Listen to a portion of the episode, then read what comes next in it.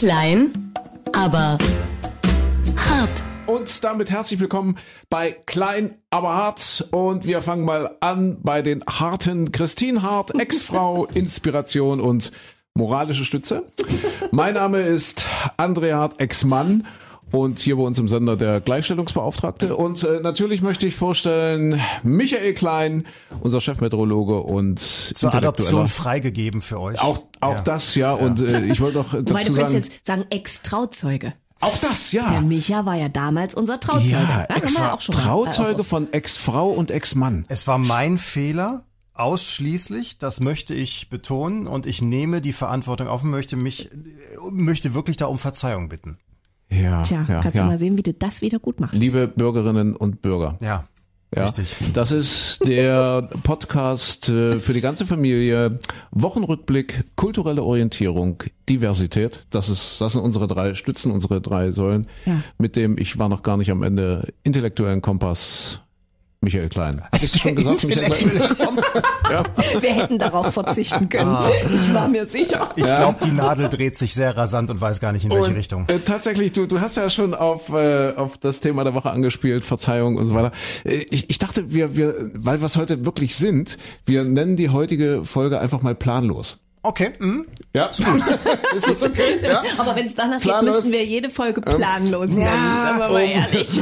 Um nochmal auf die Bildzeitung zu kommen, auf die Schlagzeile. Warte mal, wir was planlos, mutlos und ratlos.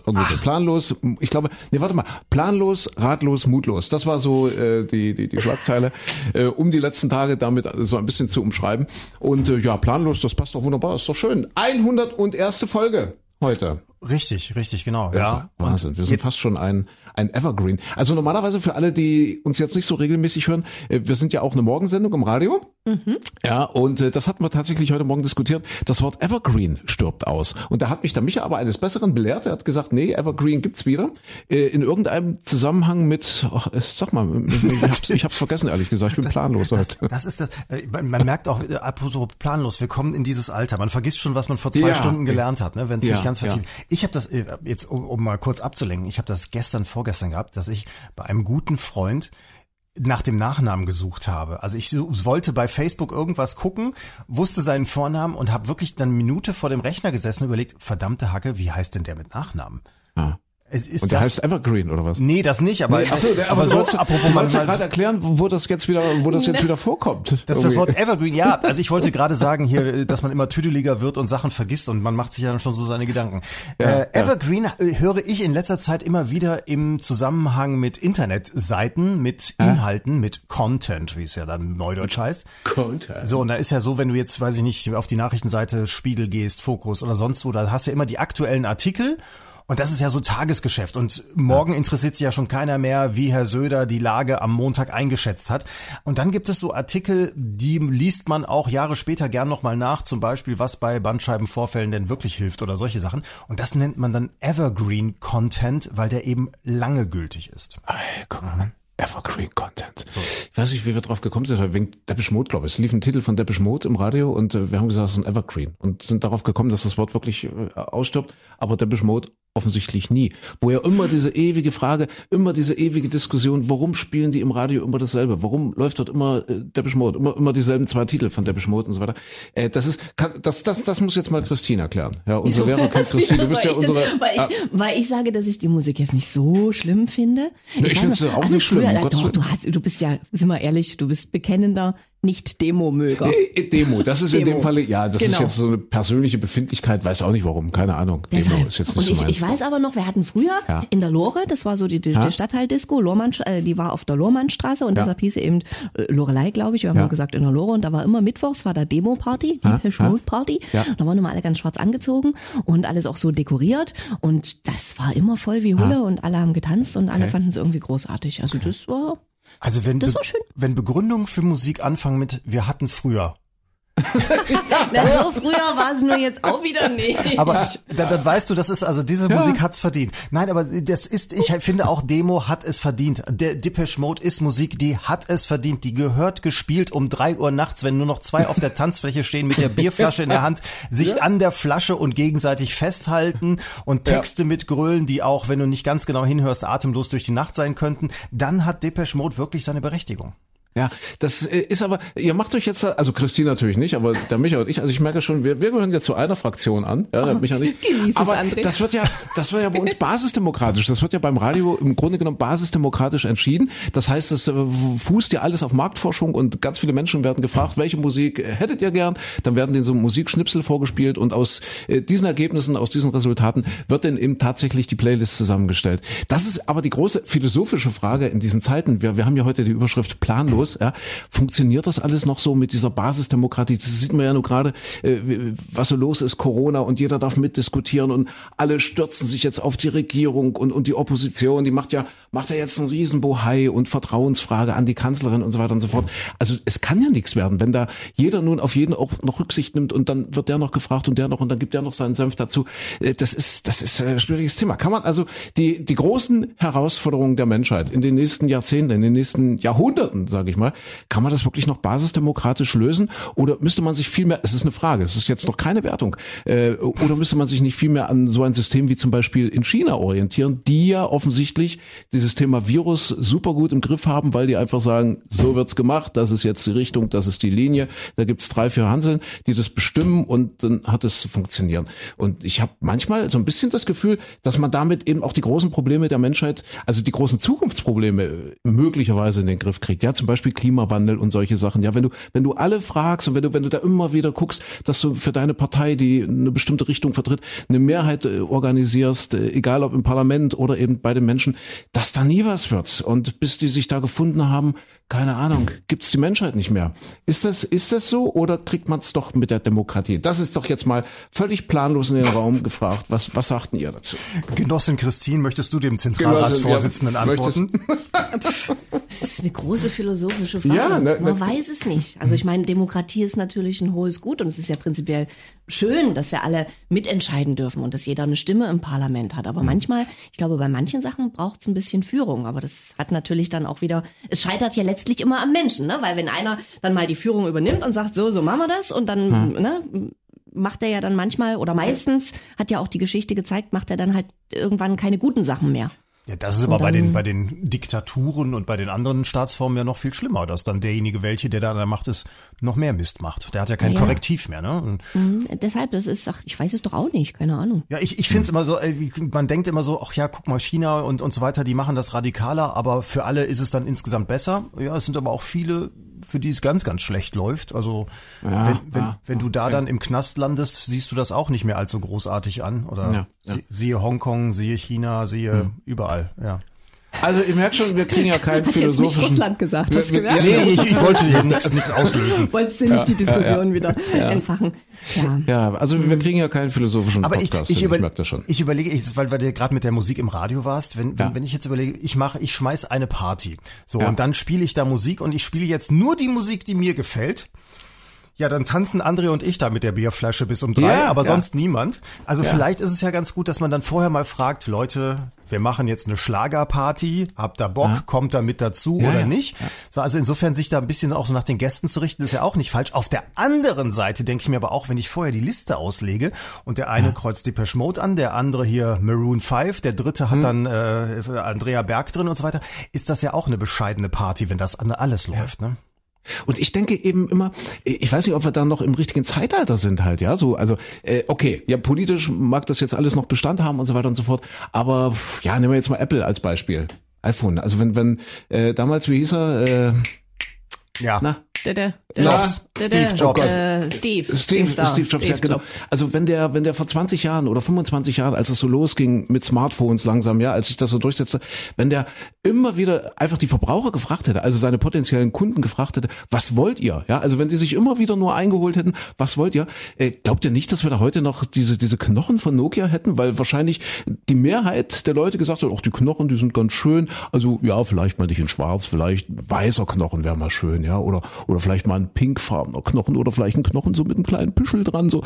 Aber wären wir wirklich zu den Innovationen gekommen, wenn nicht Steve Jobs oder Apple oder ja, keine Ahnung, guck in jede x-beliebige Branche, außer beim Radio, guck danach, die haben ja den Leuten immer was vorgegeben. Die haben immer gesagt, guck mal, unsere Ingenieure, unsere kreativsten Köpfe, unsere innovativsten Köpfe, die haben sich Gedanken gemacht und die bieten euch jetzt was an. Die setzen euch was vor, zack, wir machen das einfach, weil das unseren innovativen Köpfen halt mega Spaß gemacht hat, glauben wir, dass euch das auch Spaß macht. Und dann wurde das den Kunden vorgesetzt, das Produkt kam an den Markt und im besten Falle hat's funktioniert und ist dann halt mega erfolgreich geworden und hat unser Zeitalter verändert. Ja, kein Mensch würde ja mehr heute mit so einem Nokia-Knochen telefonieren. Also, ja, du musst, ich meine, vielleicht ist es auch zu, ich will gar nicht zu kritisch sein, aber es ist ja mal eine Frage, ob das wirklich immer gut ist.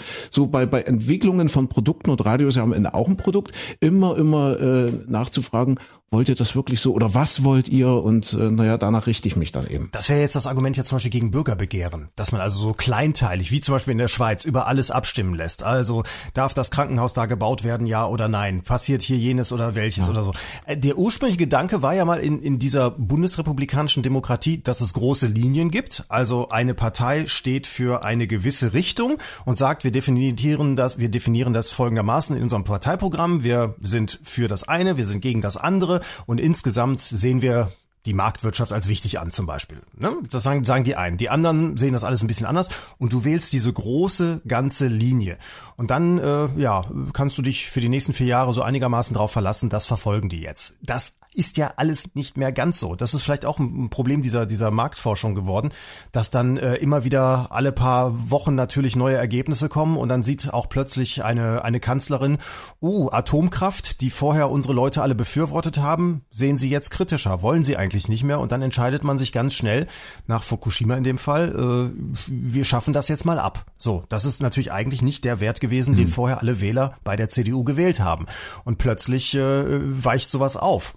Ob es jetzt richtig oder falsch ist, ist völlig dahingestellt. Aber dass solche Entscheidungen heutzutage natürlich immer schneller, immer kurzlebiger werden, natürlich wahrscheinlich auch, weil die Marketinginstrumente, die Abfrageinstrumente, die Technologie, das Feedback über Twitter und Co. viel schneller geworden ist als früher, sorgt halt vielleicht dafür, dass die Parteien, die Politiker sich immer mehr anpassen und sagen, das ist nicht mehr meine Linie, das ist nicht ich habe nicht im Kopf, das und das ist die Vision für das Land, sondern ich muss jetzt gucken, wie ist es für die Leute am besten, was wollen die eigentlich von mir?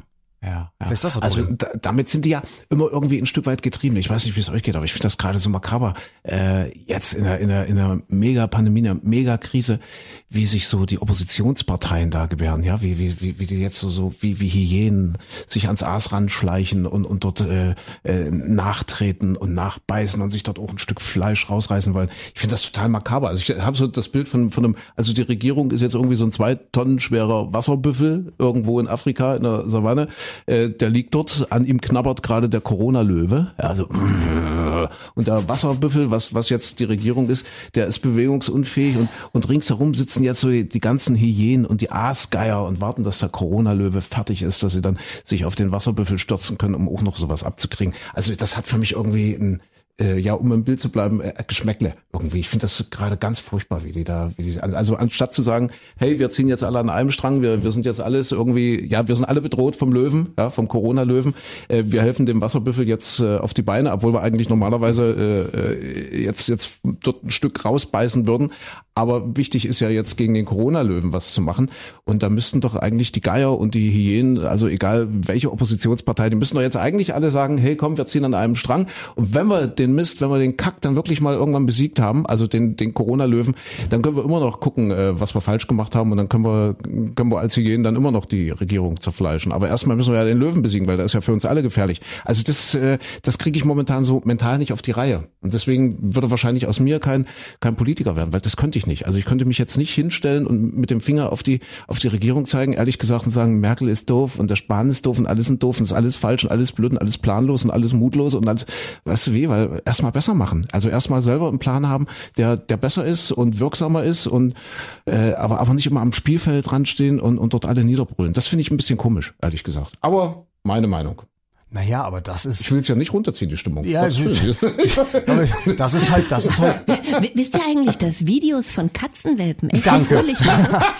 Nein, aber ich wollte gerade sagen, das ist halt Demokratie. Das gehört zu, das muss man mit dazu nehmen. Ich finde auch, viele Sachen sind nervig und man hört immer das Gemeckere und immer die gleichen Parolen. Wir müssen die Alten schützen und ansonsten muss man alles lockern und so weiter. Was ja nicht wirklich Konzepte sind und wo man auch vielerorts sieht, dass es so nicht funktionieren kann. Aber das ist die Aufgabe einer Opposition. Das ist nicht die Aufgabe, da das Händchen zu halten und zu sagen, so, jetzt machen wir alles mit. Das ist am Anfang ja auch so gewesen. Da haben sie alle auch, niemand hat einen Plan gehabt, was könnte das Beste sein. Und dann entwickeln sich im Laufe der Zeit Ideen, Gedanken, Strukturen, in welche Richtung es gehen könnte. Und dann beginnt der Wettstreit. Das ist halt Demokratie um die beste Idee. Und also ganz überhöht gesagt, ist es genau das, was eigentlich passieren muss. Und klar, die nächste Wahl dauert leider länger. Was ist leider? Das ist halt immer auch der Zeitfaktor mit dabei. Jetzt kommen wir in den Wahlkampf mit hinein. Es kann nicht innerhalb von 2 Wochen entschieden werden, das ist der falsche Plan, das ist der richtige Plan, es wird jetzt umgeschmissen, sondern jetzt kann sich herauskristallisieren, wer dann sagt, ich finde, die haben das bessere Angebot, das ist die bessere Lösung für unsere allgemeinen Probleme. Das gehört mit dazu. Ja, ich sag's doch, unser intellektueller Kompass. Ich bin so froh, dass der Micha uns das immer mal so ein bisschen einordnet und ein bisschen gerade rückt. Ach du meine Güte, das ist meine Aufgabe. Können wir mit diesen Katzenvideos, was war das nochmal? Ja, bitte, ist doch so. Ne? Katzenvideos und Jan Hofer, da sind wir auch wieder bei einem der großen Themen dieser Woche. Und Jan Hofer übrigens, um das einzuleiten. Weil der auch so niedlich ist? Der ist bei Instagram und Co. ist der so niedlich. Der ist der Influencer schlechthin. Der macht andauernd, postet er irgendwelche Sachen bei Instagram und ich glaube, Instagram ist er hauptsächlich. TikTok macht er, meine ich auch. Facebook ist ja nur was für alte Leute, da ist er inzwischen, glaube ich, fast wieder raus. Aber der ist da richtig, richtig geil drauf, um es mal so zu sagen. Ich war, glaube ich, 69 oder sowas, ne? Knapp, gerade 69 geworden, ja. Papa von einem kleinen Kind jetzt irgendwie, ich weiß gar nicht wie, 2 Jahre, 1 Jahr, das Kind, ich weiß gar nicht, wann der Papa geworden ist. Oh, das weiß ich auch nicht genau. Ich weiß nur, er hat 4 Kinder insgesamt. Hat 4 Kinder und jetzt eben, hat ja nochmal geheiratet jetzt oder eine neue Partnerin, ich weiß gar nicht, ob die jetzt verheiratet sind. Und worauf du anspielst sicherlich, einer muss ja in der Planlosigkeit einen Plan haben, worauf du sicherlich anspielst. Jan Hofer fängt nochmal ganz von vorne an. Ja. Jan Hofer startet nochmal durch mit 69 Jahren, eine neue Karriere, eine neue Senderheimat, möchte ich fast sagen. Er geht zu RTL. Das ist der Knaller, oder? Das ist der Mr. Tagesschau. Mr. Öffentlich-Rechtlich. Ja. Aha. Christine, hast du jemals in deinem Leben Tagesschau geguckt? Was? Aktie oder was? Aber hört der Peter Klöppel da auf? Nein. Nee, die machen eine neue Nachrichtensendung für Jan Hofer noch auf, zusätzlich. Ich glaube, bei RTL geht man davon aus, und zu Recht davon aus, dass RTL aktuell, also was Peter Klöppel ist, das Flaggschiff ist. Und ich glaube, das ist auch Deutschland. Also jetzt die Tagesschau hat natürlich noch eine höhere Quote, aber da gucken ja nun auch wirklich alle Scheintoten zu. Aber so jetzt in der klassischen Zielgruppe, was ja bei Medien immer noch wichtig ist, dass man sagt, so also die Jungen und Junggebliebenen, die gucken alle unseren Sender. Da ist er, glaube ich, durchaus das Flaggschiff. Da sind die, glaube ich, vorn quotenmäßig. Und das soll jetzt quasi eine Ergänzung sein. Also ich kann mir fast dann noch eine zweite Nachrichtensendung. Ja, vielleicht später irgendwann. Vielleicht dann haben wir auch noch was zum Spielen. So nach 20:15 Uhr. Ach nee, Filme gibt's ja bei RTL kaum noch. So nach Let's Dance dann. Dann könnte er kann er gleich mittanzen. Aber ich habe ja heute gelernt, Micha, von dir, der hat schon mal getanzt, ja? Richtig. Jan Hofer. Also Christine, Entschuldigung, der André kriegt auch nichts mit, oder? Nee. Hast du auch nicht gewusst, dass Jan Hofer mitgetanzt hat? Doch, das habe ich also irgendwie mal so nebenbei gelesen. Als nächstes wird er dann vielleicht Bachelor. Jan Hofer. Und dann heiratet er alle 20 Frauen gleichzeitig. Ach, das ist ein schönes neues Format. Ja, und dazu muss ich ja sagen, heute ist der, was haben wir heute von Datum? 25. Heute ist der 25. März.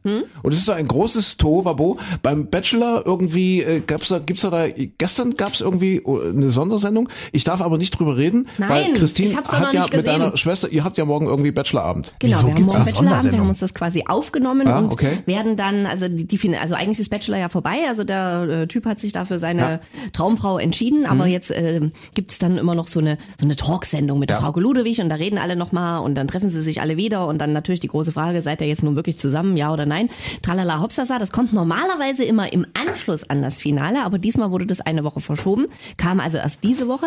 Wir haben es gestern aufgenommen und am Freitag machen wir das schön mit Proseccochen und vegetarischer Pizza und dann machen wir richtig schön Mädelsabend. Ich bin gespannt. Und das ist ein toller, der Bachelor jetzt, also der Typ? Nein. Nee? Ne? Der hat überall. Der ist wie so ein Gecko. Gecko? Ja, der ist wie so eine Echse. Aha, okay. der Kopf geht immer so vor und dann eigentlich fehlt nur noch die Zunge, die so. Nee, der ist irgendwie komisch. Und der hat auch mit allen und der hat ja dann eine rausgeschmissen, dann hat er sie zurückgeholt. Also der hat ganz viele Herzen gebrochen und. Also überall war die Zunge schon drin vom Bachelor. Ja. Jetzt. Okay, alles klar. Da sind wir auch schon ganz nah bei Wladimir Klitschko. Entschuldigung, ich muss jetzt mal springen. Ja, wir haben gesagt, wir sind heute planlos und Wladimir Klitschko kommt mir in den Kopf, weil der heute 45 wird. Heute an diesem 25. März, wo wir das gerade jetzt aufzeichnen, nach der Sendung, Wladimir Klitschko. Alle Welt fragt, auch der Micha hat mich heute Morgen gefragt, welcher von beiden ist denn das? Mhm. Mhm. Ja, hast du es dir gemerkt? Nö, du merkst mir ja von mir auch nichts, deswegen habe ich dir absichtlich, warte mal, Vitali ist der Ältere. Ha. Richtig, genau. Ach, also der Wladimir ist der Klügere, weil der war klug genug, jetzt sich nicht in die ukrainische Politik einzumischen. Und der Ältere, was der Vitali ist, der ist Bürgermeister von Kiew, richtig? Ich glaube ja. Ja. Also ich war bisher selten in Kiew, aber ich meine, das wäre so. Und der eine, wir haben doch noch was gelernt heute Morgen, Christine. Der eine ist nicht Mr. Slowhand, sondern Mr. Steelhammer. Mr. Steelhammer? Steelhammer war sein... Und der andere ist Mr. Faust. Faust, ja. Eisenfaust, genau. Eisenfaust und Steelhammer. Welche hat jetzt diese kleine, hübsche Schauspielerin als Freundin oder Frau mittlerweile? Ich glaube, das ist der Wladimir, oder, Micha? Ich habe doch keinen blassen Dunst. Guck mal bitte, die heißt doch... Nicht Heather. Wie heißt sie? Hayden, richtig, genau. Genau, so eine kleine Hübsche. Stimmt, also, der Wladimir ist irgendwie 2,04 Meter. Guck mal, jetzt googeln für Anfänger. Klitschko und dann, sie heißt, wie sagt ihr, Hayden? Hayden. Klitschko Hayden. Irgendwas mit P, glaube ich. Ja, die haben doch auch. Panettiere? Na genau, die. Ja. So eine kleine, sie ist mit Wladimir. Ah, okay, gut. Und guck mal bitte, wie groß ist Wladimir und wie groß ist die Hayden? Weil ich versuche mir das gerade vorzustellen. Die sind doch auch Eltern geworden. Hayden ist 1,53 Meter nur groß. Ah, ja, deshalb, die ist wirklich ganz winzig. 1,53 und Wladimir ist irgendwas um die 2 Meter oder so, ne? Um die 2 Meter, ja, bestimmt 2,2 oder so. Moment, könnt ihr euch das vorstellen? 1,98. Träumsche. Der ist 45 Zentimeter größer als sie. 45 Zentimeter. Jetzt sag nicht das böse Wort. Das ist manchem sein Ganzes, wollte ich sagen. 45 Zentimeter. Hier, und wir hatten ja heute Morgen geklärt, das fand ich niedlich. Oh, da habe ich eine Belobigung bekommen. Da habe ich eine vom Tim, das ist unser Produzent. Das ist leider der Mann, der hier im Podcast nicht auftaucht. Aber wir werden ja immer mehr. Vielleicht nehmen wir den Tim dann, genau. Eines Tages auch dazu. Tim, unser Produzent, der hat gesagt, das war geil. Weil ich habe irgendwie gesagt, der Wladimir ist, glaube ich, Rechtsausleger und der Vitali ist Linksausleger beim Boxen. Ich hatte die Geschichte erzählt, dass ich in der Schule auch mal boxen musste, und zwar beim Ernst Mann. Ernst Mann war unser Sportlehrer in der Friedensschule in Köthen in Sachsen-Anhalt, wo ich quasi sozialisiert wurde, sozialisiert und entsprechend kultiviert und so weiter. Und Ernst Mann war eigentlich mal Nationaltrainer der, ich glaube, Frauenhockeymannschaft der DDR. Hockey, ja? Ihr wisst schon, ja, Feldhockey. Mhm. So, ne? So kleine Tore und dann flitzen die da so los. Und Ernst Mann ist aber aus irgendeinem Grund degradiert worden und landete dann, ich meine, das ist schon ein tiefer Fall, vom Nationaltrainer, dann an der Friedensschule, an der POS-Friedensschule in Kuhköthen. Und Ernst Mann war aber total ambitioniert und er hat zum Beispiel gesagt, Jungs müssen auch boxen. Ja, und dann, also das war das erste Mal in meinem Leben und das einzige Mal dann auch, dass ich so richtig Boxhandschuhe anziehen musste, und dann haben wir da als Jungs mit 13, 14, 15 vielleicht oder so, haben wir da geboxt. Und ich weiß, das ist furchtbar weh, wenn du wirklich da mal so einen Treffer kassiert hast, hat es furchtbar wehgetan. Aber ich bringe deshalb durchaus eine Expertise hier mit, also eine Boxexpertise. Deswegen habe ich mit Micha heute diesen Wortwechsel gehabt, ob er Rechtsausleger oder Linksausleger ist. Ja. Und kannst du dich noch erinnern, was du geantwortet hast, Micha? Ich weiß es nicht mehr, wie es formuliert. Ich habe nur gesagt, ich halte in der Mitte hoch. Genau, du hast gesagt, nicht rechts, nicht links, sondern Mitte hoch. Schützen. Bloß schützen. Ja, sehr schön. Christine kann nicht. Christine, ich habe es auch erst nicht verstanden. Das passt auch schön, wenn die Oma heute zu Wladimir Klitschko kommt und sagt 45, oh, mein Junge, ist der groß geworden. Der ist aber groß. Der ist so, mein Gott, 1,98. Ja, das ist doch riesig. Hat Ernst Mann recht behalten? Ernst Mann? Also ich frage mich jetzt, hat Ernst Mann recht behalten? Hat es in deinem Leben was genützt, außer dass man jetzt vielleicht die Diagnose darauf beziehen könnte, dass du mal einen Schlag abgekriegt hast? Es hat nichts genutzt. Ich habe mich in meinem ganzen Leben ein einziges Mal geprügelt. Was? Du hast dich geprügelt? Jetzt tu nicht so, als wüsstest du das nicht. Jetzt doch, das stimmt. Die Geschichte weiß ich. Da bist du aus dem Auto gesprungen. Aber wir sind ja keine Schwindel. Schwindelheinis. Nee, ich habe mich einmal geprügelt in meinem Leben. Die Christine hat das nur von Weitem mitbekommen. Da waren wir noch nicht Ex, ja. Jetzt sind wir ja Ex-Mann und Ex-Frau und da waren wir halt noch. Das war ja nicht wirklich geprügelt. Ja, na doch. Da bin ich irgendwie mit den Hunden spazieren gegangen, auf dem Dorf, ja, wo wir gewohnt haben. Und da kam irgendeiner mit dem Auto, also wirklich, es war so eine Art Feldweg, ja, also Waldweg eher. Und da kam wirklich einer schnell mit dem Auto angefahren. Also ein Nachbar, mit dem wir uns sowieso nie verstanden haben, so blöder, arroganter, eingebildeter Fatzke irgendwie. Und der fuhr wirklich schnell und der fuhr so schnell, dass der bremste auch nicht. Und ich hatte also gerade so irgendwie noch einen Hund, konnte ich so wegziehen. Sonst hätte der echt einen Hund, also nicht nur mich oder uns, sondern auch einen Hund erwischt. Also, und da war ich so perplex, dass ich gerade so noch das Heck von diesem Auto mit der Faust erwischen, hab so auf das Auto draufgehauen, weil ich so erschrocken war, weißt du? Und dann blieb der stehen, hielt er an und stieg aus mit seiner Frau, also die fuhr mit und pöbelte total rum, war total sauer und ich war auch sauer, also da ging einfach, also das Adrenalin ging hoch, der Blutdruck ging hoch, wir waren alle sauer, der hätte mich fast überfahren, der war sauer, dass ich ihm da irgendwie auf die Heckklappe gehauen habe und da sind wir uns richtig in die Wolle gekommen. Irre. Peinlich. Ich schäme mich bis heute dafür, weil das löst natürlich keine Konflikte und das war dann auch alles ganz unschön mit Anwalt und ach, was weiß ich. Und es hat hulle viel Geld gekostet, weil damals ja schon beim Radio gewesen und wollte ich natürlich nicht, dass das irgendwie dann größere Kreise zieht. Also habe ich dem alles bezahlt. Also obwohl ich ja überhaupt nicht schuld war, habe ich dem trotzdem irgendwie alles bezahlt, was da angefallen ist und dass das bloß nicht so hochkocht, ne, weil ich mich so geschämt habe. Das war so peinlich. Das ist also ich finde es gibt, vielleicht gibt's manchmal im Leben keine Situation, also keine Möglichkeit, dem auszuweichen. Ich wünsche es niemandem, in so eine Situation zu kommen, aber im Nachhinein ist es so oder so mega peinlich, wenn man sowas gemacht hat. Also ich schäme mich. Was musstest du bezahlen? Das ist bestimmt 10 Jahre her oder 12. Ja, was musstest du, weswegen musstest du das bezahlen? Weil war eine Beule im Kofferraum oder wieso? Nee, der hatte irgendwie eine Beule am Kopf. Der hatte dann eine Beule am Kopf. Das ist nichts Dramatisches. Und der hat aber auch wirklich, in dieser Liste war jeder einzelne Knopf irgendwie, hat's den einen Knopf vom Hemd abgedingst und, und der hat sich dann wirklich krank schreiben lassen und was weiß ich. Naja, also unschöne Geschichte. Machen wir einen Haken dran. Deswegen ist es mir schon mal passiert, aber nie wieder und nochmal, ich bin nicht stolz drauf und das war kein Heldenstück und ich schäme mich auch dafür, auch wenn ich da total im Recht war, aber das sagen natürlich immer alle und ach, was weiß ich. Sehr schön. Micha, hast du dich eigentlich schon mal geprügelt? Ja, das würde mich jetzt auch interessieren. Nee, habe ich nicht. Ich bin mal als Jugendlicher verprügelt worden, also so einen Schlag abgekriegt von irgendwelchen Idioten oder so. Tatsächlich, das ist einmal passiert. Ich bin aber wann war es denn? Vor einem Jahr. Ach, das habe ich auch kaum jemandem erzählt. Oh Gott, komm, Mama, jetzt. Ja, es ist so, aber wie ihr schon sagt, das ist hinterher im Nachhinein denkt man sich, mein Gott, wie blöd ist man hätte doch da und da an der Stelle so und so reagieren können. Nee, mir ist Folgendes passiert, wir waren im Auto unterwegs, sind innerstädtisch so eine Straße lang gefahren und da war ein älteres Ehepaar auf Fahrrädern unterwegs. Und die waren also rechts fuhren die auf dem Fahrradweg. Ich war halt auf der Straße, praktisch in gleicher Fahrtrichtung. Und dann fuhr er plötzlich, er war voraus, wie das immer so ist bei älteren Ehepaaren. Er fährt als Mann natürlich voraus. Er wechselte plötzlich auf die andere Straßenseite rüber. Und sie war dahinter. Und das heißt, ich war in dem Tempo, dass sie eigentlich hätte da bleiben müssen auf der rechten Seite, weil dafür ist es zu knapp. Er ist schon relativ knapp vor mir rübergefahren und sie hatte eigentlich gar keinen Platz mehr. Also ich sah schon, er fährt rüber, hab abgebremst und sie fährt ohne zu gucken, ohne irgendwie Zeichen zu machen oder sonst was, zack, fährt sie auch auf die andere Straßenseite. Hätte ich nicht gebremst, hätte ich sie überfahren. Also, und dann hast du die verprügelt? Die arme Frau? Nee, überhaupt nicht, sondern ich habe dann... Ich bin in die Eisen gegangen. Ja. Er hätte mich fast. Ich bin in die Eisen gegangen, habe wild gehupt und daraufhin hat er, der die ganze Situation überhaupt nicht mitbekommen hat mir dann so hier, du bist bescheuert, so Handzeichen gemacht. Dann daraufhin habe ich das Fenster runter gemacht und geschrien, ja, irgendwie geht's noch oder keine Ahnung was oder so. Ne?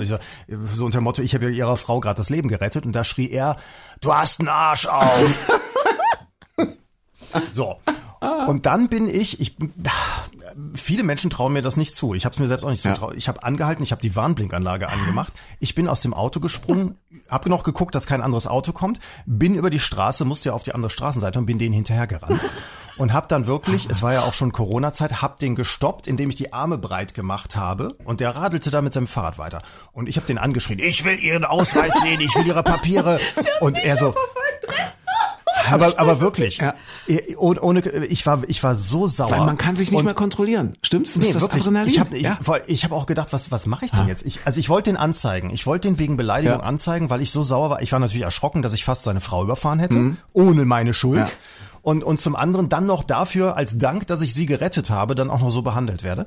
Hab den also da angeschrien im gebührenden Corona-Abstand. Guck mal, so weit ist es dann doch in meinem Kopf drin. Hab also wirklich auch weit von dem weggestanden, einfach nur mit breiten Armen und den aufgehalten. Und dann plötzlich macht's neben mir so irgendwie ganz komisches Geräusch und ein braunes Auto fährt entgegen der Fahrtrichtung da an den Bürgersteig ran. Und ich denke mal, was ist denn das für eine Prollkarre und was für ein Idiot und was macht der da für Geräusche? Und dachte zuerst, ich sah auch irgendwas blinken und dachte, hat der ein illegales Blaulicht da drin? Was ist denn das für ein Arsch?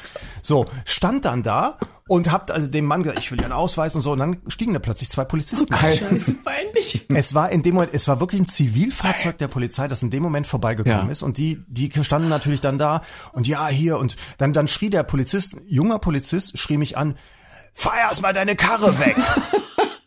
Nee, die Scheißkiste fährst du da weg. Ja. Wirklich in diesem Tonfall. Und ich guck den an, ich sag, ja, ist in Ordnung. Ich sag, es ist super, dass Sie da sind, dann können wir das ja hier klären. Ne? Und dann so relativ ruhig. Und dann so, was willst du klären? Ich sag, ich fahr jetzt erstmal mein Auto weg, ne? So, und dann, achso, erstmal war irgendwie so, nochmal, du fährst jetzt die Scheißkarre weg. So, und dann habe ich das Auto wirklich da irgendeine Lücke reingesetzt, bin wieder rüber, musste natürlich auch erstmal runterkommen. Ich hatte dann Gott sei Dank die nettere, angenehmere Polizistin. Der Typ hat die beiden älteren Herrschaften da interviewt. So, und dann fragt sie auch, wie war es denn aus ihrer Sicht und das und so. Und da haben wir uns da geeinigt. Und dann hinterher, ich sage, ja, ich wollte seine Personalien, ich wollte ihn anzeigen. Dann hat der Polizist mir hinterher auch klar gemacht, nein, Sie können da nichts machen, Sie können den anzeigen, Sie fahren zur Polizei und zeigen den an. Wo ich sage, ist ja lustig, ein Fahrradfahrer mit Helm, Mundschutz, ohne Kennzeichen und so weiter. Was soll ich denn da anzeigen? Ne? Ja, auf jeden Fall, Sie haben da kein Recht zu. Hat er ja recht mit. Und wenn ich hier ankomme, dann haben Sie mir auch Respekt zu erweisen. In dem Moment bin ich die Polizei. Und dann habe ich gesagt, ja, okay, wenn wir soweit sind, dann könnte ich auch gesiezt werden, oder? So, und ich bin aber in dem Moment überlege ich mir, wie ich mit den Leuten, dann rede ich mit den Leuten so, wie es angemessen ist. Also ich war hinterher eigentlich noch viel saurer auf den Polizisten. Ja, man verliert immer. Es ist prinzipiell... Ja, egal. So, deswegen, ich hab hinterher natürlich auch nichts gemacht. Wir sind alle brav ins Auto gestiegen und weggefahren und so. So, und der Polizist sagte, so, dann können wir uns ja darauf noch die Hand geben, woraufhin ich dann sage, es war natürlich auch... Die hatten keinen Mundschutz auf und nix. So, und ich dann sagte, ja, wir können in Corona-Zeiten uns auch die Hand geben, darauf haben sie recht. So. Ja. Also ich war stinkesauer auf den alten Mann, sowieso, auf den Polizisten noch viel mehr. Und hast du dann irgendjemanden angezeigt? Warte, jetzt muss ich es auch noch wissen.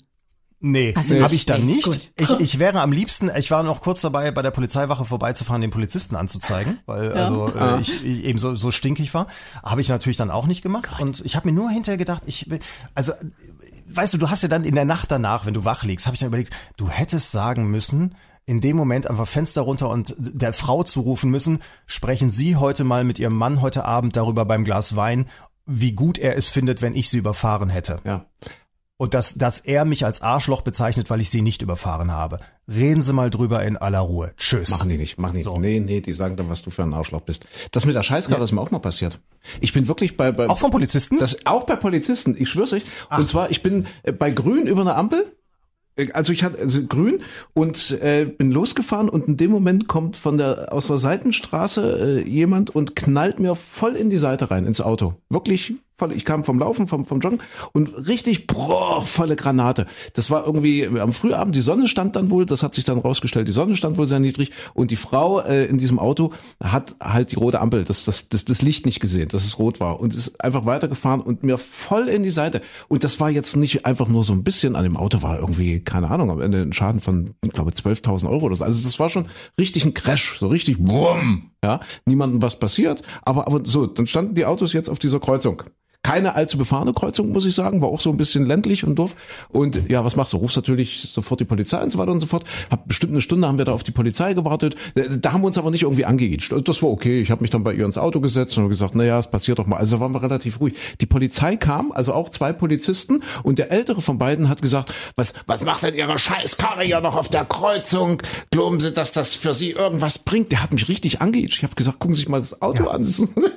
Also der hat überhaupt nicht verstehen können, dass wir dort die Straße nicht frei gemacht haben, obwohl das so richtig so ein Crash war, so richtig mit Abschleppwagen und so. Das hat er nicht verstanden, dass wir, also irgendwie hätte man das Auto sicherlich noch die 10 Meter fahren können, aber ich hätte damit nicht mehr nach Hause fahren können oder so. Und der hat sich tierisch aufgeregt, dass wir die Autos dort haben stehen lassen.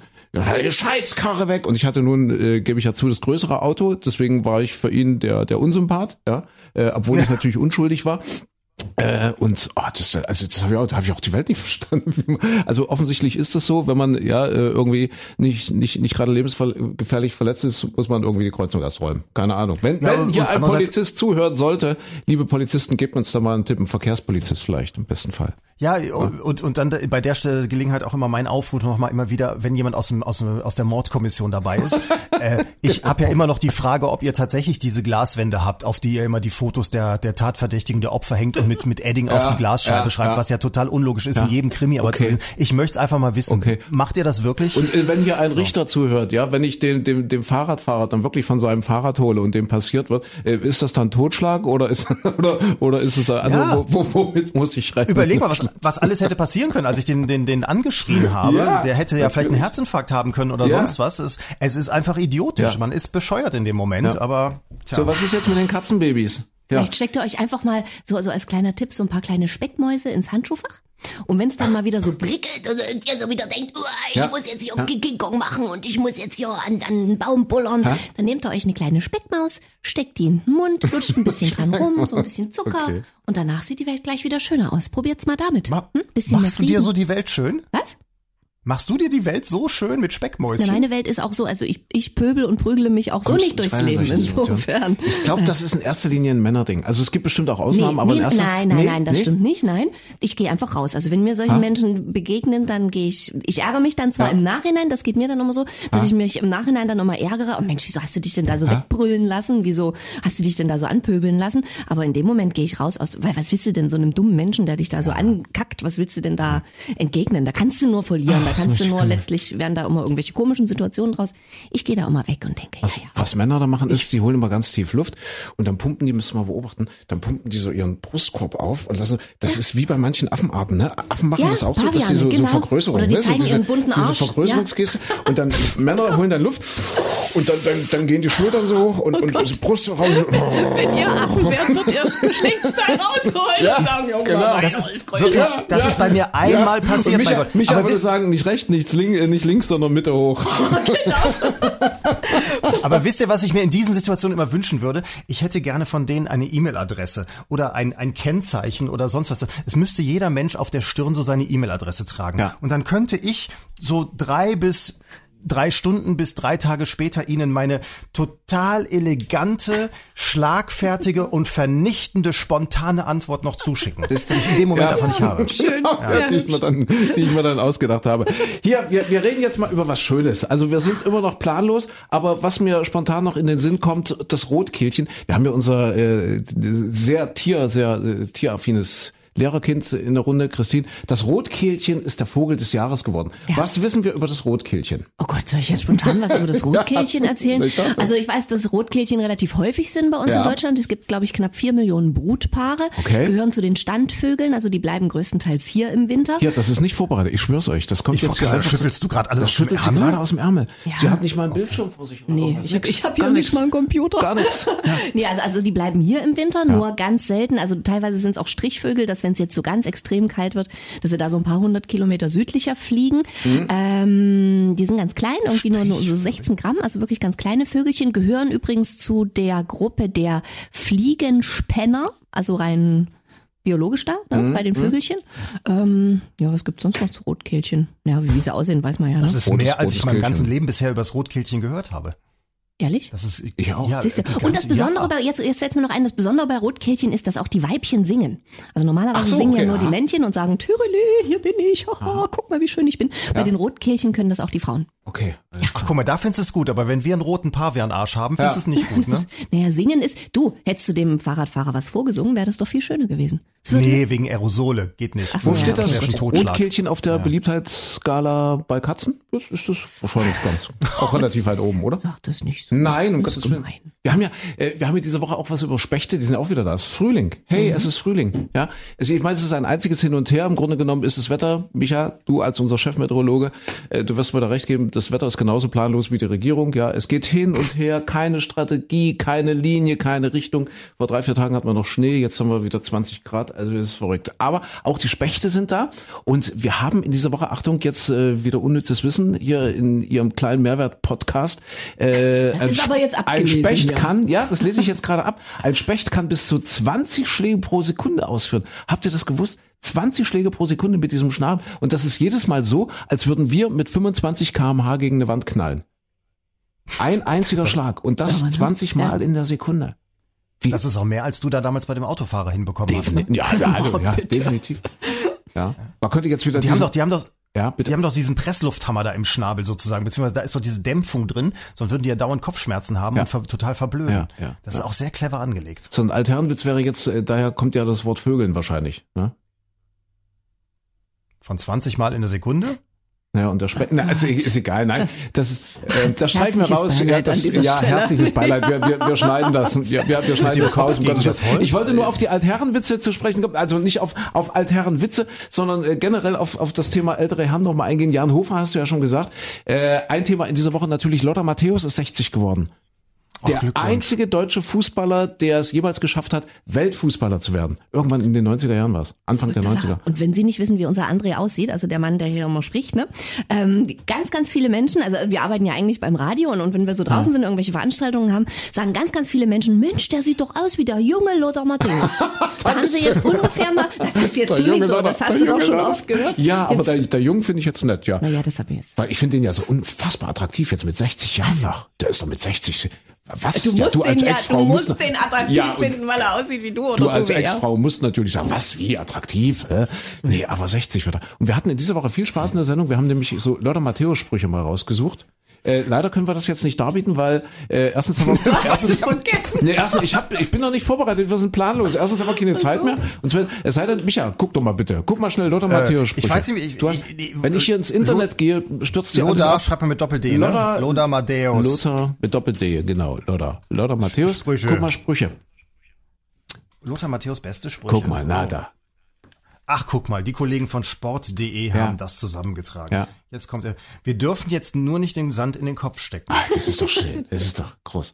Ja. So, das dauert jetzt hier alles ein bisschen. Ja, nee, guck mal in Ruhe. Also Lothar Matthäus, da weiß ich wieder ein bisschen, also viel weiß ich jetzt auch nicht. Er hat angefangen bei Gladbach, glaube ich, genau, bei Borussia Mönchengladbach. Hat Raumausstatter gelernt mal früher. Wirklich Raumausstatter. Das passt. Und ist, glaube ich, jetzt in der 5. Ehe verheiratet. Jetzt mit einer relativ jungen Frau. Ich glaube, die ist 33 oder so. Jetzt hat aber mit ihr auch nochmal ein kleines Kind, kleines Baby. Läuft richtig gut. Ist glaube ich, auch so ein bisschen hedonistisch veranlagt. Also pflegt, glaube ich, jetzt einen Lebensstil, den man durchaus beneidenswert finden kann. Lebt wohl jetzt, also fester Wohnsitz ist wohl Budapest. Ich weiß nicht genau, ich glaube, die kommt da irgendwie her, so auch so ein Model oder irgendwas, ich glaube, die kommt da her. Und der muss da wunderschön wohnen, irgendwie gegenüber von der Burg dort in wie heißt das in Budapest? Ist Daratschin? Nee, Daratschin ist in Prag. Wie heißt das denn in Budapest? Micha, kannst du mal googeln, wie das in Budapest ist? Sag mal, du hast aber auch eine Diarrhoe. Wie heißt die Burg in Budapest? Jedenfalls muss er da sehr schön wohnen und dem geht's gut. Burg Budapest oder was soll ich jetzt gucken? Warte, ich gucke Budapest Burg. Mal gucken, du guckst weiter nach den Sprüchen, Micha. Ich habe einen super Spruch hier zum Beispiel. Das ist wie bei uns. Ein Wort gab das andere. Wir hatten uns nichts zu sagen. Was? Über einen Streit. Der hat mit jemandem schon. Ein Wort gab das andere, wir hatten uns nichts zu sagen. Weißt du, wie das heißt in Budapest, die Burg? Ich dachte, das wolltest du jetzt mal machen. Die heißt Budapester Burg. Ja, das ist ein interessantes Konzept. Die Budapester Burg ist das größte Gebäude Ungarns und eine Sehenswürdigkeit, die Budapester Burg. Ja, und ringsherum ist das Budapester Burgviertel. Und irgendwo dort gegenüber wohnt der Lothar in einem schönen Haus mit seiner schönen jungen Frau und genießt das Leben, schwebt ab und zu mal ein, jetzt wenn er dann Sky, bei Sky ist er, meine ich, oder? Du hast doch Sky. Ja, aber ich gucke doch keinen Fußball. Ach so, ja. Und da das finde ich in Budapest, das ist mal geschickt gelöst, dass man die Burg dann auch einfach Budapester Burg nennt. Ja. Ich habe das nämlich jetzt gerade gelernt, hier mit den Zahlen ist ja in verschiedenen Sprachen immer sehr lustig. Ja. Zum Beispiel, wenn die Franzosen 80 sagen, dann ist das 80, also 420. 4 mal 20 gibt 80. Ja. So, es ist völlig bescheuert. Ich dachte immer, die Franzosen wären da schon bekloppt und dann habe ich jetzt diese Woche gelernt, wenn du jetzt zum Beispiel im Französischen sagst 97, dann ist das 97, also sprich 4, 20, 10, 7. Mhm. So, das gibt dann 97. Du musst also immer wahnsinnig rechnen. Die Dänen haben es noch komplizierter. Die sagen 7 plus 1,5 plus 5 mal 20. Aha. Okay. Die haben es also wirklich völlig daneben. Also siehst du mal, wir sind in Deutschland mit unserem 90,7, also 7 ja. und 90 sind wir gar nicht so blöd. Habt ihr gewusst, dass Karl Lauterbach Single ist? Ach nee. Sehe ich gerade. Ja, weil ich jetzt hier im Handy... Karl Lauterbach ist Single. Also hier der SPD-Gesundheitsexperte. Fast so alt wie Lothar Matthäus. Ein Jahr jünger. Epidemiologisch ist das aber auch sinnvoll. Ist Single und hat 5 Kinder insgesamt. Ist aber geschieden, getrennt und hat jetzt wohl, deswegen ploppt das hier auf, hat jetzt wohl gesagt, er hat gar keine Zeit, sich eine Frau zu suchen. Gerade. Und ich vermute auch seine Frau, die Ex-Frau, hat ihm nicht das letzte Hemd ausgezogen, sondern alle Fliegen. Moment. Kennt ihr das mit der Fliege? Also Karl Lauterbach ist ja der mit der Fliege, ne? Der ist immer so mit Fliege und vor Corona-Zeiten kannte man ihn ja gar nicht anders. Immer so mit Fliege, immer so ein bisschen seriös und weiter. Und die Fliege hat er abgenommen, weil er jetzt jetzt doch deutlich mehr in irgendwelchen Talkshows auftritt als noch, also war ja vorher schon viel, aber jetzt in Corona-Zeiten ist er wahrscheinlich, sitzt er jeden zweiten Abend in irgendeiner Talkshow und tatsächlich irgendwelche Berater haben gesagt, er soll auf die Fliege verzichten, damit er auch ein jüngeres Publikum anspricht. Also er hat sich bewusst verjüngt, ja, siehst du, immer wieder, ja, Bohlen hat man, Jan Hofer hat man, jetzt Lothar Matthäus und jetzt schließt sich der Kreis bei Karl Lauterbach, der sich bewusst verjüngt, damit er die jüngere Zielgruppe mit seinen wichtigen, überlebenswichtigen Botschaften auch erreicht. Finde ich spannend. Aber die Fliege war doch schon vor Corona weg, meine ich bei ihm. Ja? Das war doch, vielleicht wollte er vor Corona auch schon die jungen Leute erreichen. Eben auf der Suche. Ist ja auf der Suche und hat sich gedacht, was der Lothar kann mit 33, also Frau, das kann ich jetzt auch vielleicht, oder? Ich weiß es nicht. Keine Ahnung. Ja. Finde ich spannend. Was machen wir eigentlich nächste Woche Donnerstag, fällt mir gerade noch ein. Das war doch dieses ständige Hin und Her in dieser Woche. Nächste Woche Donnerstag vor Ostern ist frei, ist Feiertag oder kein Feiertag. Auf jeden Fall Ruhe. Da hätten wir mit unserem Podcast, den wir ja meistens donnerstags aufnehmen, hätten wir auch ein Problem gehabt. Ne? Ja, du bist doch gar nicht auf dem Laufenden. Ist doch nur alles weg wieder. Also Donnerstag. Ja alles, wir können wieder am Donnerstag. Ganz normaler Werktag. Ja. Und das ist ja, vielleicht sollten wir es für die Chronisten nochmal zusammenfassen. Das kam ja nur so in ein bisschen im Halbsatz rüber. Für die Chronisten, die irgendwann diese Kapsel finden, diese Podcast-Kapsel in 3000 Jahren. Und wir sind dann vielleicht das einzige Zeugnis der Menschheit. Stell dich mal vor, das ist das einzige. Die hören sich 101 Folgen an. Nein, vielleicht diese eine Folge. Da sind wichtige Informationen drin über Lothar Matthäus. So, genau. Und dann wird das ausgewertet und dann fragen sich in 3000 Jahren die Menschen, so wie wir heute vielleicht irgendwelche Papyrusrollen finden. Denken, was wollten uns die alten Ägypter damit sagen? So überlegen die vielleicht. Und die Antwort ist so einfach nichts. Gar nichts. Ja, dann ist alles, was der Menschheit in 3000 Jahren geblieben ist, sind wir. Also dieser Podcast. Und deswegen müssen wir noch mal kurz erklären, mit dem Ruhetag und dem grünen Donnerstag war das nämlich so. Ach, ihr habt auch eine gewisse Hybris, wir haben nämlich Corona. Und dann gab's nämlich dieses mitternächtliche, was heißt mitternächtlich? Die haben 14 Uhr angefangen zu tagen, die Ministerpräsidenten der Bundesländer in Deutschland gemeinsam mit der Kanzlerin. So, dann gab's eine Kaffeepause um 18.45 Uhr. Zum Beispiel einer der Ministerpräsidenten, was der Bodo Ramelow ist, der dachte, okay, dann gehst du schnell mal pullern und dann aber flugs zurück an den Bildschirm. Und er hat sich dann im Anschluss tierisch aufgeregt, weil er saß dann 6 Stunden lang angeblich vor einem schwarzen Bildschirm, weil die Kanzlerin einfach weg war. Mit einem kleinen, illustren Kreis von Ministerpräsidenten, die war einfach weg. Er hat gesagt, 1 Stunde. Also ich meine, 6 Stunden ist schon viel, oder? Sitzt du dann so als Ministerpräsident in Thüringen, der Staatskanzlei in Erfurt, 1 Stunde, 2 Stunden, 3 Stunden. 4 Stunden. Ja, in so einer Staatskanzlei ist abends wahrscheinlich auch ziemlich tot, oder? Ja, ist ja auch nichts los. Willst du eigentlich Bachelor gucken vielleicht? Ja, und verpasst das alles, weil ja jeden Moment die Kanzlerin zurückkommt. Aber die kommt nicht so. Nach 6 Stunden kam sie zurück und dann eben tatsächlich mit der Idee, wir machen Gründonnerstag zum Sonntag. Also zum Ruhetag. Sonntag. So. Und das wurde dann so für die Chronisten jetzt in 3000 Jahren, das wurde dann 2 Tage später, nicht mal 38 Stunden später wieder vom Tisch genommen. Richtig? War so? Ja. Kurz danach war alles wieder vorbei. Kurz danach war alles vorbei wieder. Genau. So. Ja. Ich versuche gerade rauszubekommen, was am Montagabend eigentlich im Fernsehen lief. Ich kriege das Fernsehprogramm gerade nicht aufgerufen. Und deswegen waren wir nämlich kurzzeitig verwirrt, was wir Donnerstag machen. Ich hatte ja schon Panik. Ich habe hier in dem Podcast schon mal drüber gesprochen. Ich habe am Donnerstag ja meinen Präventionstermin, meinen Präventivtermin beim Urologen, was man ja macht als Mann über 40. Ich möchte auch mal so alt werden wie Lothar Matthäus. Und da gab es hier lustige Flurgespräche. Micha, du kriegst das ja immer nicht mit, aber hier beim Radiosender, wir sind ja alles so kleine Schnacktanten, ne? Und da hieß es, dann wurde ja wirklich diskutiert. Okay, jetzt haben wir Gründonnerstag, jetzt müssen wir ja auch irgendwie so ein bisschen Feiertag machen. Das heißt, wir als Frühsendung fangen ein bisschen später an und machen dafür ein bisschen länger. Aber der André hat ja einen Termin. 10.30 Uhr beim Urologen. Ich wusste ja, was es für ein Termin ist, aber so ich habe es jetzt auch nicht rumposaunt. Hallo, wir haben es vor 2 Tagen beim letzten Mal schon im Podcast, glaube ich, erzählt. Ja, oder? Aber die Kollegen waren ja alle so ein bisschen verschämt. Naja, so eine Männersache. Und irgendeiner kam dann damit um die Ecke, da muss man sich ja drauf vorbereiten. Und ich war wieder völlig unbedarft und habe es überhaupt nicht gecheckt und sage so,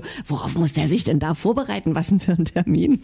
Und da haben die mir das mal erklärt. Mit der kleinen Hafenrundfahrt, mit der großen Hafenrundfahrt und mit der Darmspiegelung. Und auf die muss man sich wohl vorbereiten. Ja. Und deshalb hieß es, der André kann nicht länger machen, weil der muss sich ja vorbereiten. Muss aber dazu sagen, das war zum Brüllen, das ist glücklicherweise, ich hau mal hier auf Hals, ist der Kelch der Darmspiegelung bisher an mir vorübergegangen. Also ich kenne das nicht, habe das auch noch nicht gemacht und muss es auch diesmal nicht machen. Also insofern, die These mit der Vorbereitung ist nicht ganz richtig. Dazu die Antithese, ich bin eben nur zur kleinen, oder ich weiß gar nicht was. Micha, was ist der Unterschied zwischen der kleinen und der großen Hafenrundfahrt? Ach. Man macht das, was der Arzt sagt. Also ich bin nur zur Hafenrundfahrt da. Das ist aber wichtig. Ihr braucht das gar nicht so spätpubertär hier ins Lächerliche zu ziehen. Das ist wichtig. Männer so ab 40 sollte man das schon einmal im Jahr oder spätestens alle 2 Jahre machen lassen. So mit der Prostata. Mein Urologe. Warum machst du eigentlich dieses Handzeichen? Hier mit der Prostata und dann geht er wieder nach vorne. Hier mit der Prostata. Die ganze Zeit den Zeigefinger nach vorne. Mein Urologe, jetzt mit Zeigefinger.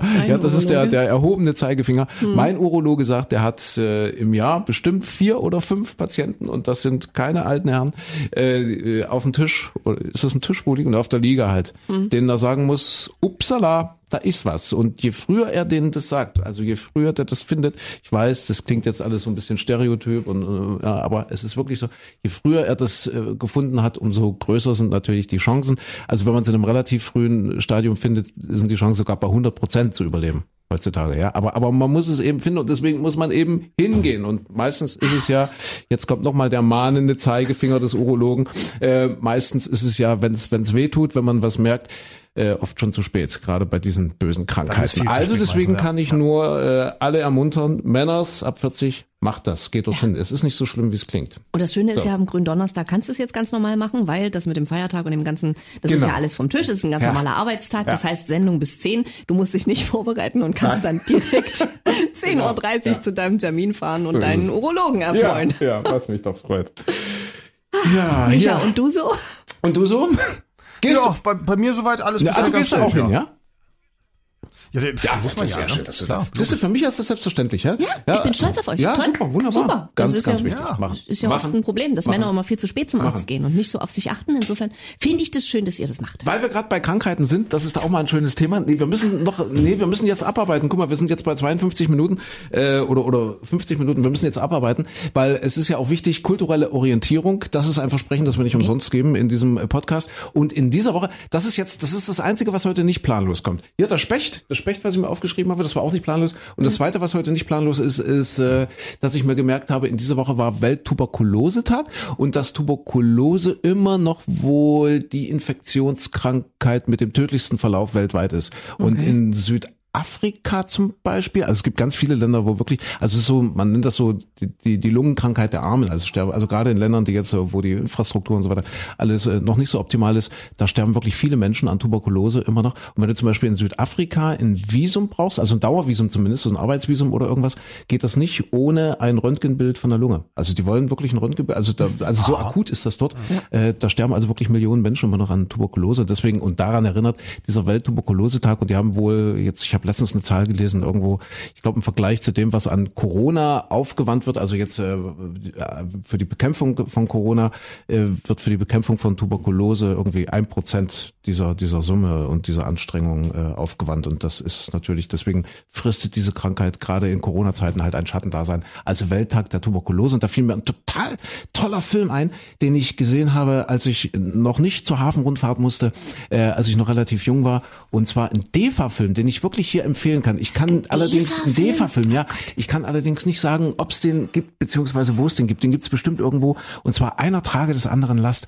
Großartiger Film, spielt in einer Tuberkulose, also in einer Lungenklinik in der ehemaligen DDR, spielt irgendwann in den 50er oder 60er Jahren, da war das Thema, als die ganze Leute so aus dem Krieg kamen, Gefangenen und so weiter, also auch junge Menschen, waren dann eben Tuberkulose krank, also ganz viele, da war die Krankheit halt wirklich noch ziemlich akut, und das spielt also in einer Lungenklinik, und auf einem Zimmer finden sich plötzlich ein Pastor, also ein Christ, ein überzeugter Christ und ein überzeugter Marxist wieder. Und da denkt man, das ist ja Schnee von gestern, ja, das war vielleicht vor 40 Jahren mal interessant, wenn die da diskutiert haben, aber das ist wirklich, die haben das sehr zeitlos und künstlerisch meines Erachtens sehr ambitioniert und anspruchsvoll aufbereitet, dieses Thema Einer trage des anderen Last. Kann ich echt empfehlen, ist jetzt auch kein ganz alter DEFA-Film, ist glaube ich aus dem Jahr 87. Hast du geguckt schon? Ich habe geguckt, ob man den gucken kann. Das ist halt Arbeiten mit dir. Ja. Und dieser Streaming-Tipp, ja, man kann... Nein, was? Wirklich? Er lief zuletzt im MDR am 5. November 2018, seitdem nicht mehr, und ist jetzt auch nirgendwo eingeplant, wenn ich das hier so richtig... Es gibt ihn tatsächlich zu streamen bei Alles Kino für 3,99 € oder sowas. Da könnte man... Laien 3,99 €. Okay, das wusste ich nicht. Sorry. Bisschen vorbei an der basisdemokratischen Mehrheit. Ich sag ja, das wird nicht mehr mit der demokratischen. Wieso, wenn man streamen kann, 4 € geht. Ja, es geht schon. Ja, Alles Kino habe ich auch nicht. Und guck mal, Amazon läuft da nicht? Amazon Prime? Kann man nicht? Nee, es ist anscheinend nirgendwo zu finden ansonsten. Ja, also das war jetzt mein kleiner Tipp. Gelesen habe ich nichts, kommt gerade nicht dazu. Gerade viel, viel Chaos ringsherum bei mir. Deswegen, ja, mit Lesen ist gerade nicht so viel. Jetzt, bitte. Die Herrschaften? Ja? Ihr kultureller Tipp? Mich nicht. Na komm. Bachelor.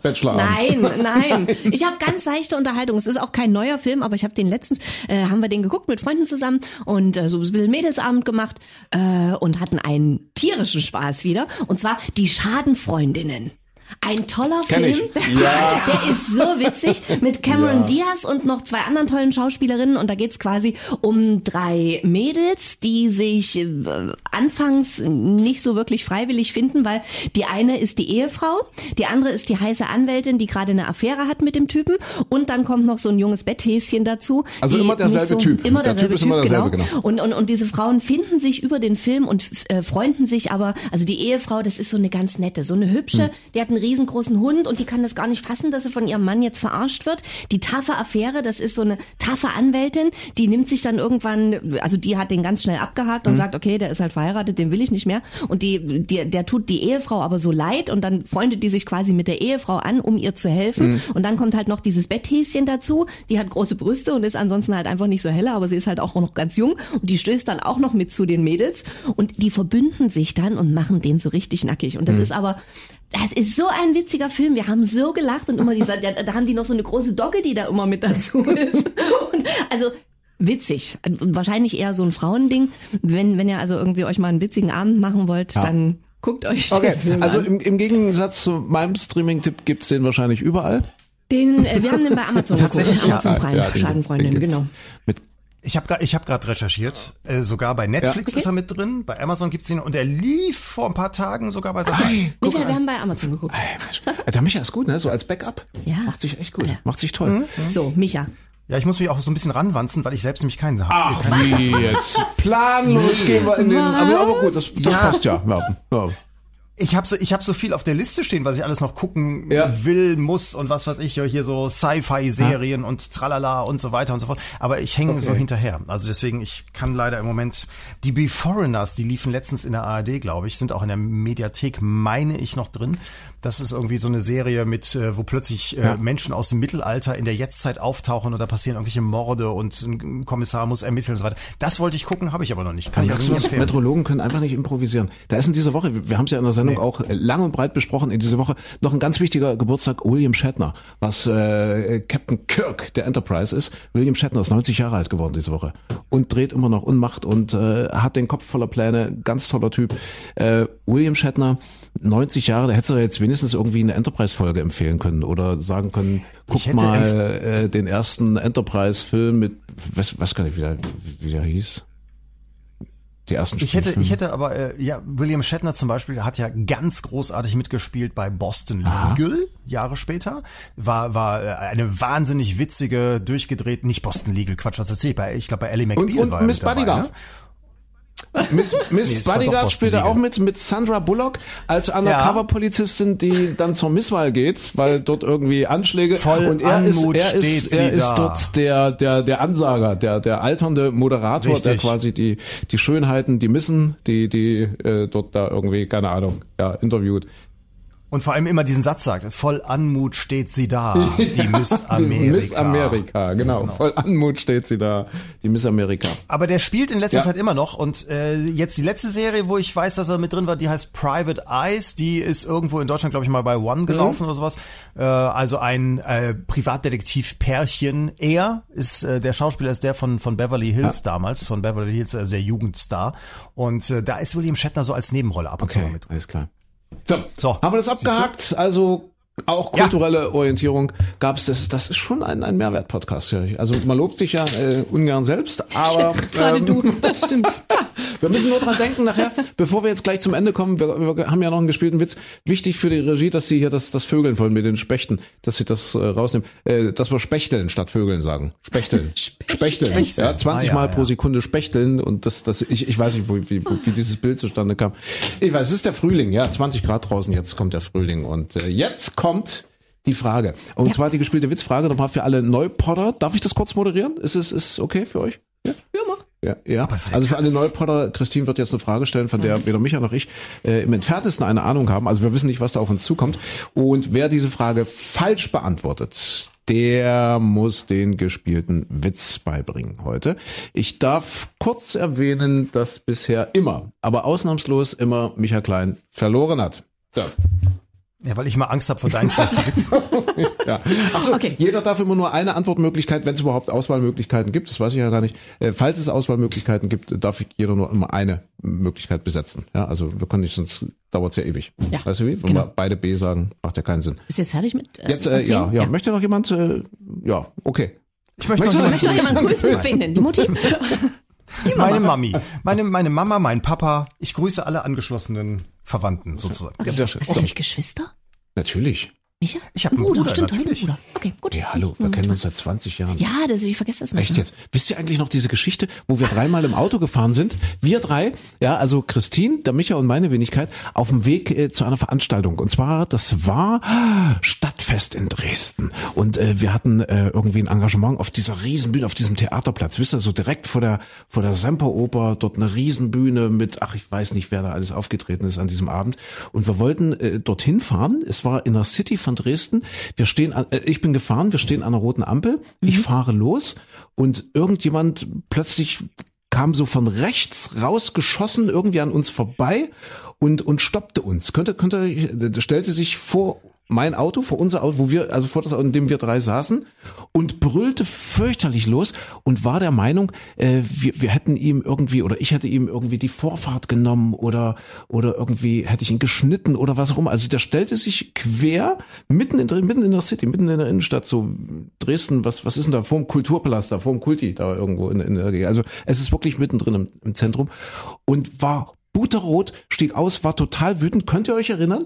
Und was hat der kleine André gemacht? Der hat nämlich gelernt, das wollte ich vorhin überhaupt noch erzählen, der hat nämlich gelernt, weil er sich so geschämt hat von dem Zwischenfall mit seinem Nachbarn, wo wir vorhin drüber gesprochen haben, der hat gesagt, ich bin total ruhig in diesem Auto sitzen geblieben, wisst ihr noch? Und das hat bestimmt 10 Minuten gedauert. Der ist dann wie so ein kleines Hutzelmännchen, ist der immer um unser Auto rumgesprungen. Steig aus! Steig aus! Steig! Der war richtig am Kollabieren, wisst ihr? Wenn ich dort auch nur die Tür wenn ich nur vorsichtig die Tür aufgemacht hätte, ich glaube, der hätte mich in Stücke gerissen. Also es wäre wieder dazu gekommen, der kriegte sich nicht wieder ein. Und die Erlösung war auch Polizei, glaube ich. Oder? Ich glaube auf der Gegend, weil Stadtfest, da ist dann die Polizeipräsenz relativ hoch. Ja. Und ich glaube, auf der anderen Straßenseite fuhr dann ein Polizeiauto lang und hielt dann an und ich glaube, die guckten aber dann nur und dann war es okay. Aber der war richtig aus. Ich könnt ihr euch erinnern? Mhm. Ja. Ich möchte ein Lob hören, wie ich da reagiert habe. Deeskalierend. Ich bin einfach im Auto sitzen geblieben. Ja. Oder? Toll, ja. André. Super. So, ich weiß nicht, warum habe ich das jetzt noch erzählt? André. Ach so, weil ich einfach jetzt noch so ein bisschen, ich wollte noch ein bisschen loben. Du wolltest dein Image wieder aufpolieren. Ja.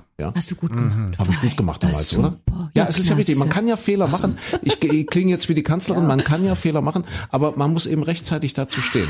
Ja, rechtzeitig dazu stehen, um beim nächsten Mal besser zu sein, besser zu werden. So. Mhm. Ah, toll. Jetzt fühle ich mich auch besser. Jetzt die noch Frage, eine Geschichte. Bitte. Michael, möchtest du jetzt auch noch eine Geschichte anführen, dass du es auch wieder gut gemacht hast?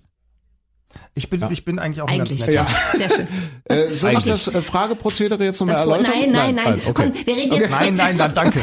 Jetzt geht's mal um Eier. Eier. Also richtig Eier. Eier. Genau, richtig klassische Eier, weil nächste Woche ist ja Ostern, genau. Und deshalb kaufen wir jetzt alle Ostereier. Ihr wisst schon, ganz wichtig, kein Ei mit der 3, wisst ihr?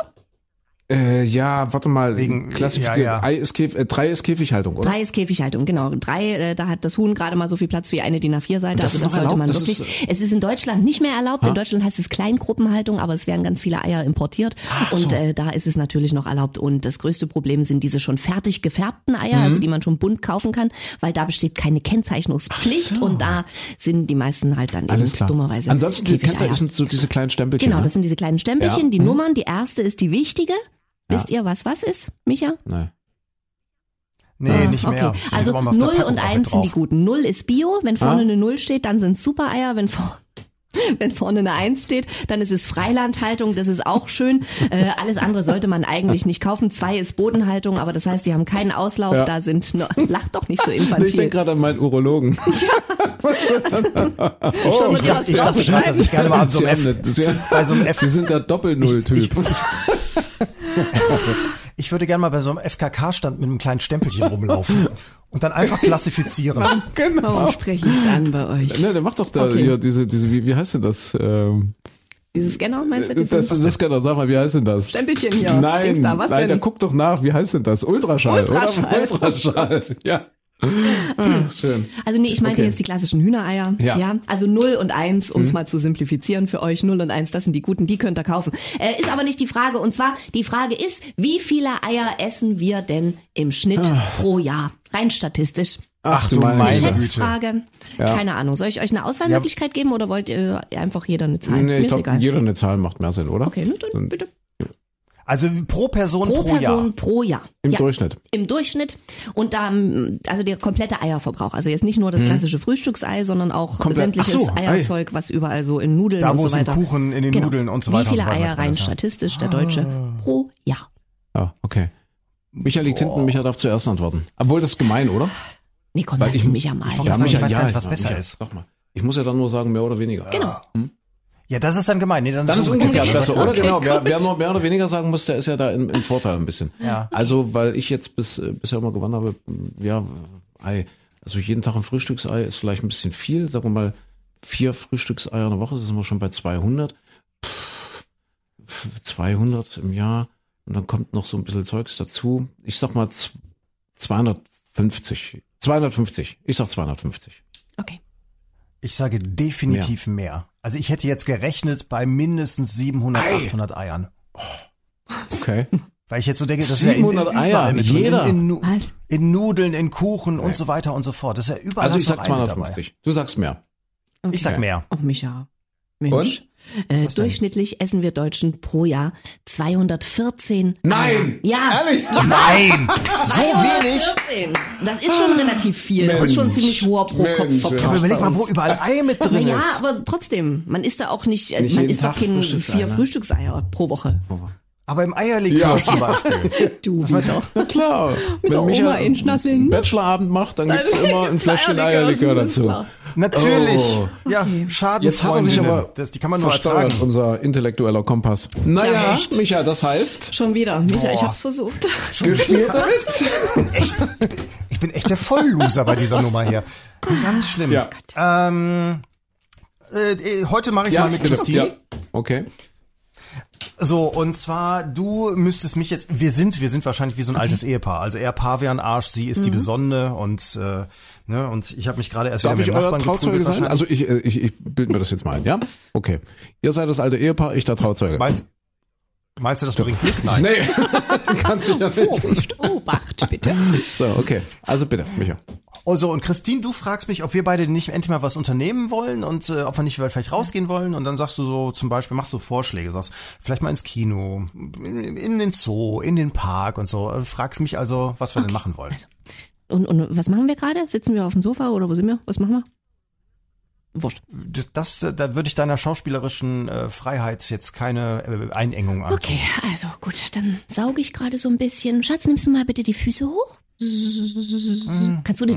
Oh, ausgerechnet hier jetzt? Kannst du nicht da hinten saugen? Kannst du den Staubsauger machen, André? Ja. Okay. Also nochmal. Schatz, kannst du mal kurz die Füße hochnehmen, bitte? Oh Mann, muss es jetzt sein hier. Liebling, ich bin hier gleich fertig mit Saugen.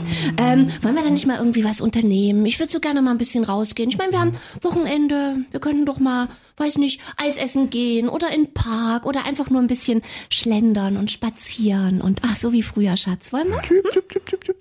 Das ist das Rotkehlchen. Du hast das dreimal falsch ausgesprochen. Achso, das Rotkehlchen auch noch, ja? Ja, entschuldige, ich wollte den Witz jetzt nicht unterbrechen. Ja, ich wollte jetzt nur das Rotkehlchen, das gehört ja dazu. Okay, gut. Merkst du, unser Trauzeuge braucht Aufmerksamkeit. Okay. Mhm. Okay, also. Was hast du vorgeschlagen? Also, ehrlich gesagt, du sprichst das falsch aus. Du hast jetzt dreimal das Wort Kneipe falsch ausgesprochen. Wie, das war's schon? Das war's schon?